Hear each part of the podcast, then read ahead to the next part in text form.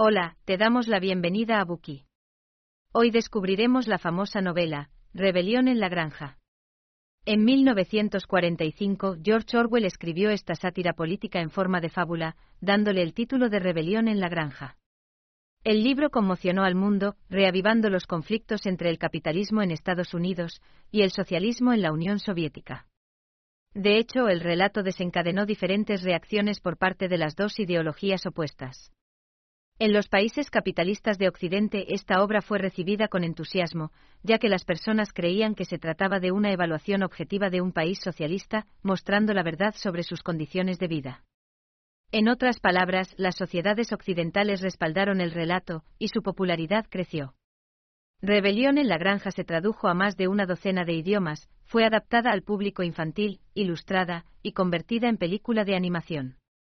Como resultado, Orwell se convirtió en el portavoz y justiciero de su época, con unas perspectivas morales convincentes y un estilo lingüístico que influyó en las obras de muchos novelistas y dramaturgos occidentales de las décadas de 1950 y 1960. Sin embargo, en la Rusia comunista, la novela fue considerada antisoviética y antisocialista, y estuvo prohibida durante muchos años. De hecho, el libro es considerado una divulgación del lado oscuro de la influencia de Joseph Stalin en la Unión Soviética y un ataque al totalitarismo en todo el mundo. En el prefacio de la edición ucraniana, Orwell explica que algunos elementos de la trama están inspirados en los acontecimientos históricos de la Revolución rusa. De hecho, durante la Guerra Fría, Estados Unidos utilizó activamente el libro como arma de propaganda contra la Unión Soviética. Ahora bien, se trata realmente de una historia antisocialista. Porque logró conmover a ambos bandos. A continuación, analizaremos la trama de la novela en tres partes. En primer lugar, explicaremos el marco narrativo de la novela. Descubriremos cómo los animales de la granja planean la revolución, y qué tipo de lucha por el poder se produce cuando la insurrección comienza.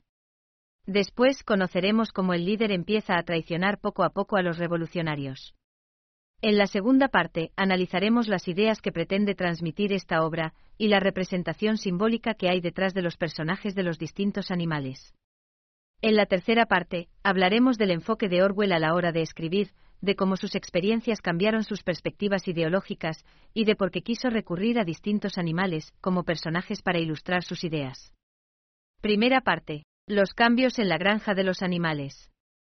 La granja Manner, el antiguo nombre de la granja de los animales, pertenecía a un granjero cruel y codicioso, el señor Jones. Una noche, ebrio a causa del vino, se le olvida cerrar el gallinero y encerrar a los animales. Entonces, mientras él y la señora Jones duermen, los animales se reúnen en el granero, y escuchan el discurso del viejo mayor, un cerdo muy respetado. El viejo mayor tiene doce años, y está a punto de morir, así que antes de exhalar su último aliento, quiere transmitirles su sabiduría a los demás animales. El cerdo habla con indignación de la vida miserable que llevan los animales, por ejemplo, se les obliga a trabajar desde que nacen, su comida apenas les alcanza para sobrevivir, y se les envía al matadero cuando ya no son útiles. Además, les explica a los animales reunidos que esta forma trágica de existir es antinatural, ya que en Inglaterra hay suficiente tierra para que todas las criaturas tengan una vida decente. Los principales culpables de esta tragedia, según él, son los humanos, ya que siempre han explotado el trabajo de otros animales para su propio beneficio. En opinión del viejo mayor, los humanos son la raíz de todos los males.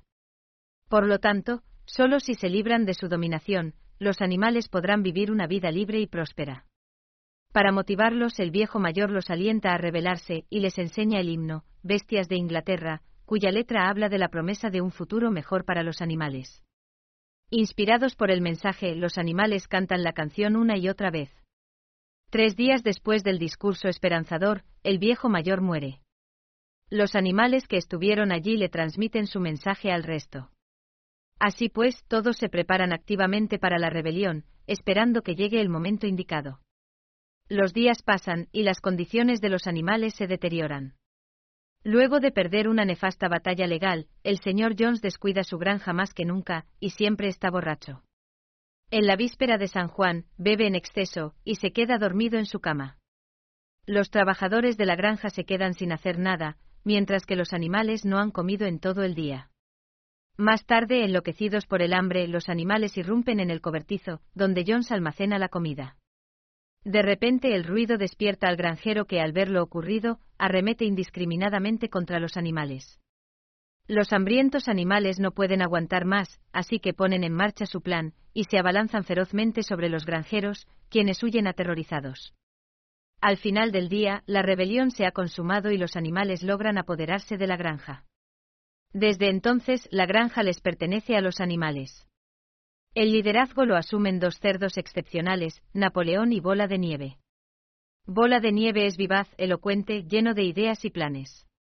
De hecho, se dedica a crear una serie de organizaciones de animales, como el Comité de Producción de Huevos para las Gallinas, la Liga de Colas Limpias para las Vacas y el Comité de Reeducación de los Camaradas Salvajes para domesticar a las ratas y los conejos. Sin embargo, los únicos proyectos que realmente tienen éxito son las clases de alfabetización y escritura. Todos los animales reciben algún tipo de educación. Los cerdos son los que aprenden más rápido. Sin embargo, la mayoría de los animales se rinden en cuanto aprenden a deletrear algunas palabras. Napoleón, el único jabalí de la granja, es tranquilo pero determinado. Reconoce la importancia de la educación, pero no le interesan las otras propuestas organizadas por Bola de Nieve. Es consciente de que la educación moldeará a la próxima generación, así que adopta a nueve cachorros recién amamantados, diciéndole a su madre que él se encargará de su educación. A continuación, se lleva a los cachorros y los mantiene aislados, lejos de los demás animales de la granja. Tras apoderarse de la granja, los animales resumen las enseñanzas del viejo mayor en siete mandamientos, entre ellos, todo lo que tiene dos patas es un enemigo, todo lo que tiene cuatro patas o alas es un amigo, ningún animal debe llevar ropa, ningún animal debe dormir en una cama, ningún animal debe beber alcohol, ningún animal debe matar a otro animal. Todos los animales son iguales. Bola de Nieve resume todo el conjunto de reglas en un solo lema, el cual las ovejas repiten todo el día, cuatro patas buenas. Dos patas malas.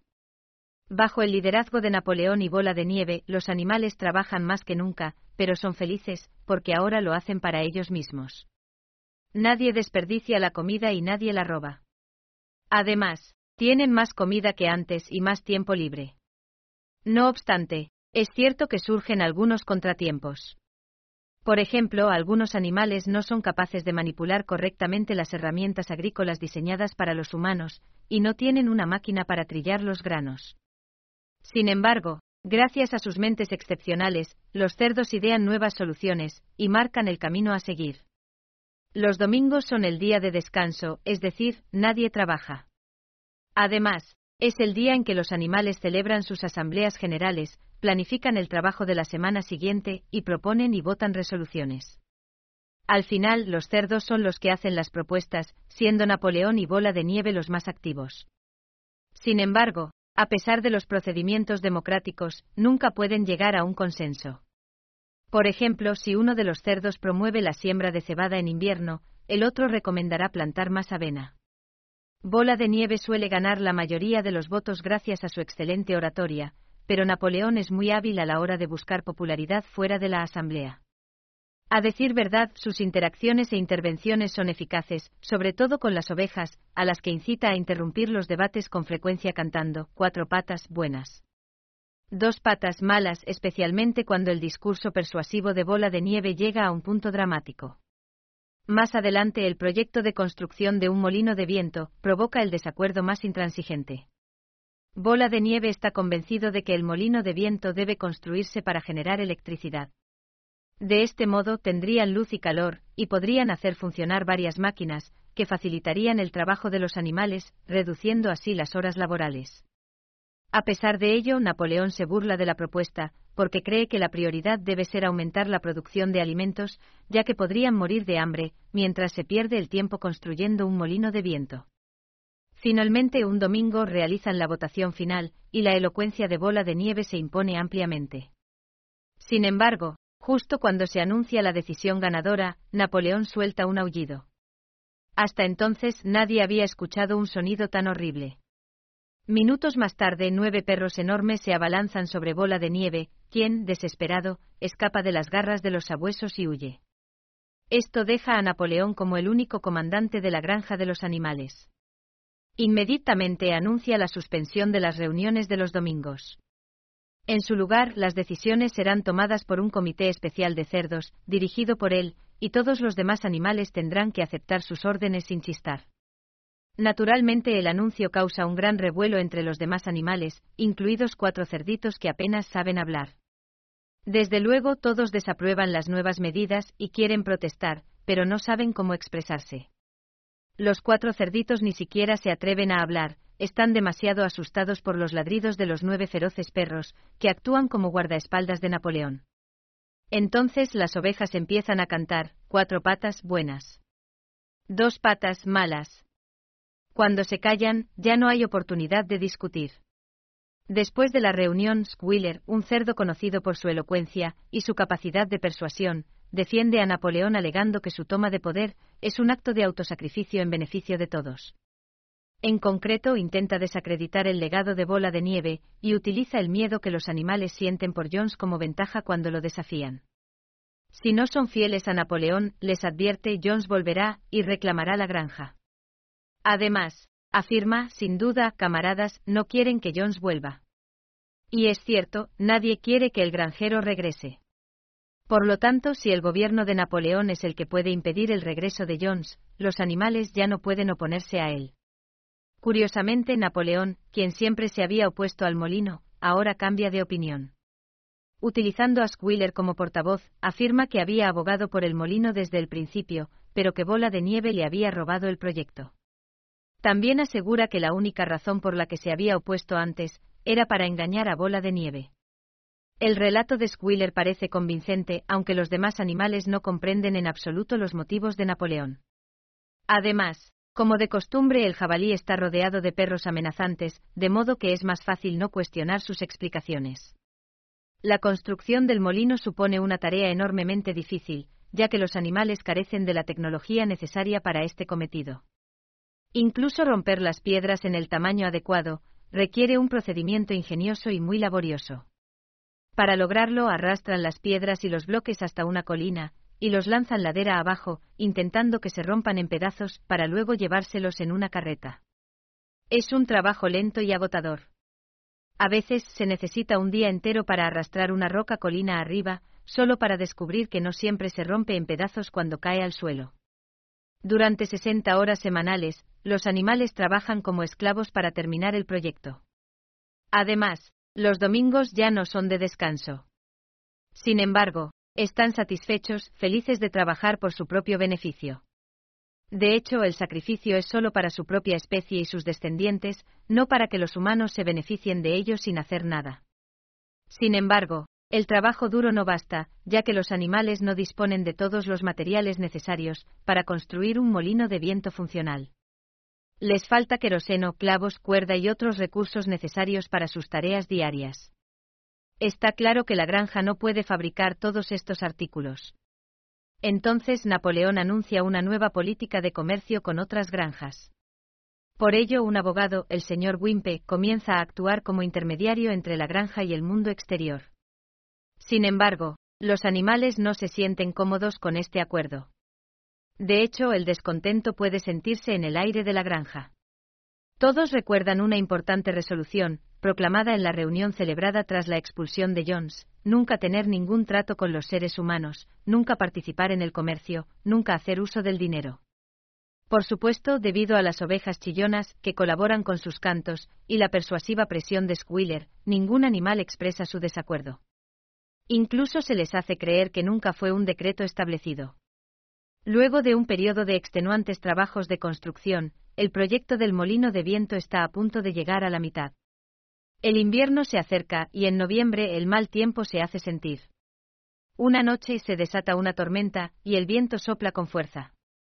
Como consecuencia, las tejas se desprenden y los cimientos del molino se tambalean. A la mañana siguiente, la luz del nuevo día revela una caótica destrucción. Los animales se horrorizan al ver la destrucción causada, todo lo que habían logrado hasta ese momento está en ruinas. Los animales permanecen en silencio conmocionados y desconsolados, pero a Napoleón se le ve tranquilo. Observa la trágica escena, olfateando el suelo, y asegurándoles a los demás animales que ha sido obra de bola de nieve. Él es quien ha destruido el molino. Según él, Bola de Nieve debe haber irrumpido en la granja bajo la luz de la luna, destruyendo el trabajo de casi un año, y tratando de arruinar sus planes en represalia por su exilio. En el acto, Napoleón sentencia a Bola de Nieve, pidiendo que sea ejecutado por sus crímenes. Asimismo, insta a los animales a convertir su dolor en fuerza y resistencia. De hecho, deben trabajar aún más duro para completar el plan, impidiendo que el complot subversivo de Bola de Nieve tenga éxito. Con la llegada del invierno, la construcción del molino se vuelve aún más difícil. Al mismo tiempo, dado que todos están trabajando en el mismo proyecto, la producción de grano disminuye, y para empeorar las cosas, Napoleón cambia parte de los granos por provisiones.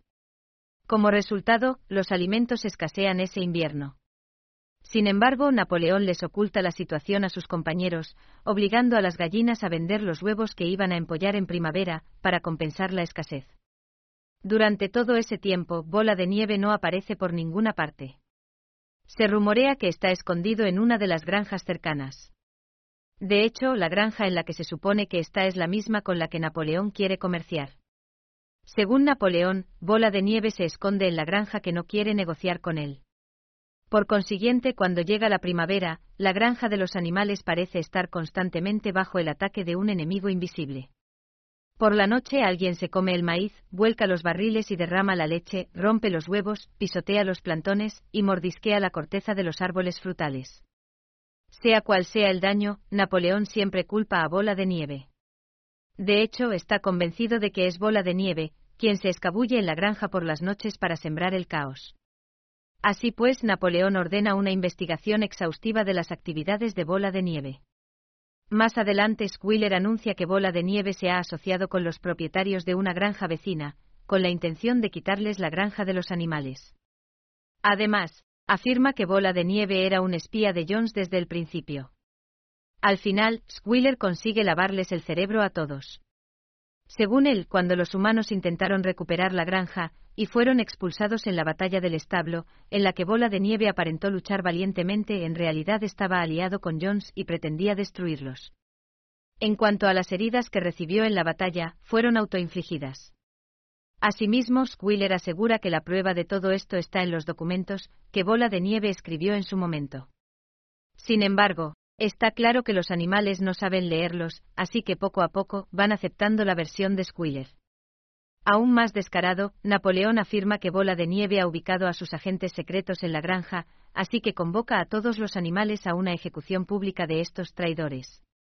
En primer lugar, aparecen los cuatro cerdos, que protestaron contra la anulación de las reuniones de los domingos impuesta por Napoleón, luego tres gallinas jóvenes, que se opusieron a la venta de huevos, y después un ganso y tres ovejas. Al parecer, todos ellos confesaron haber sido asesorados por Bola de Nieve. La lista de animales traidores es cada vez más larga.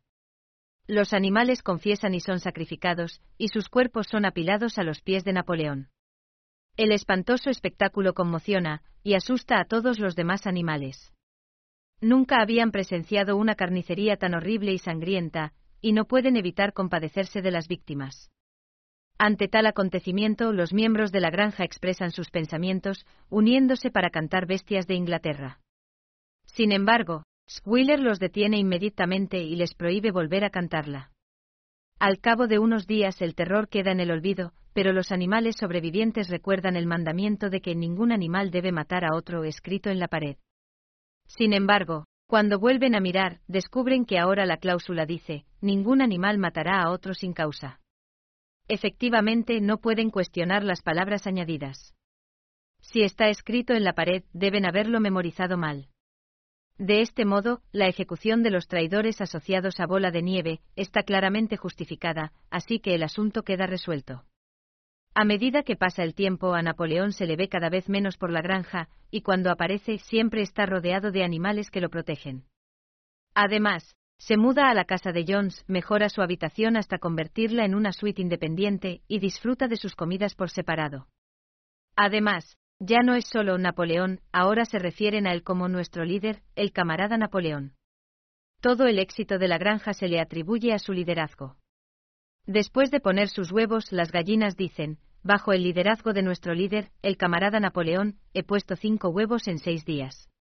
Cuando las vacas toman agua, exclaman, gracias al liderazgo de nuestro líder, el camarada Napoleón, que bien sabe esta agua a su vez, la forma en que los animales deben considerar a su líder Napoleón, se condensa en un poema titulado Camarada Napoleón, inscrito en la pared exterior, frente a los siete mandamientos. Más tarde, la granja de los animales vuelve a ser atacada por los humanos. En esta ocasión, la tensión se genera a raíz de una disputa comercial con las granjas vecinas por la madera. En dicho conflicto, a diferencia de la batalla del establo, a los animales no les resulta tan fácil ganar. Si bien logran expulsar a los invasores, casi todos los animales resultan heridos, incluido Napoleón. Además, el molino de viento que tanto les costó construir queda completamente destruido en la batalla, de modo que tienen que volver a empezar el proyecto desde cero. Después de un duro trabajo adicional, el molino de viento finalmente se convierte en una realidad. Sin embargo, en lugar de utilizarse para generar electricidad, se empleará para moler maíz. Así pues, los animales vuelven a trabajar construyendo un segundo molino de viento, con la promesa de proporcionarles electricidad. En esta ocasión, trabajan más que nunca, luchando incansablemente contra el hambre. Al final, la vida de los animales se torna miserable y desdichada, pero todos mantienen la esperanza. Al fin y al cabo, la granja de los animales es la única granja que pertenece, y es gestionada por animales y para animales. Además, Aún tienen la esperanza de que algún día formarán su propia república, y que el futuro de sus hijos será más brillante que sus vidas actuales. Sin embargo, en lugar de convertirse en una república de animales, la granja de los animales poco a poco vuelve a ser lo que era. Por ejemplo, una noche en Napoleón, los otros cerdos y los granjeros humanos que están de visita organizan una cena de bienvenida. Juntos deciden que el nombre de la granja volverá a ser Granja Manner, y el término camarada será abolido. Al final, lo único que queda de los siete mandamientos es lo siguiente, todos los animales son iguales, pero algunos son más iguales que otros. Napoleón y los demás cerdos comienzan a caminar en dos patas. Además, el mantre de las ovejas cambia y se convierte en cuatro patas buenas. Dos patas mucho mejores. Los animales observan lo que ocurre a través de la ventana de la antigua casa. Pasan la mirada de los cerdos a los hombres y de los hombres a los cerdos. Poco a poco se hace difícil distinguir quiénes son los humanos y quiénes los cerdos. De hecho, ya no pueden distinguirlos. Gracias por escuchar. Compruebe el enlace de abajo para desbloquear el contenido completo.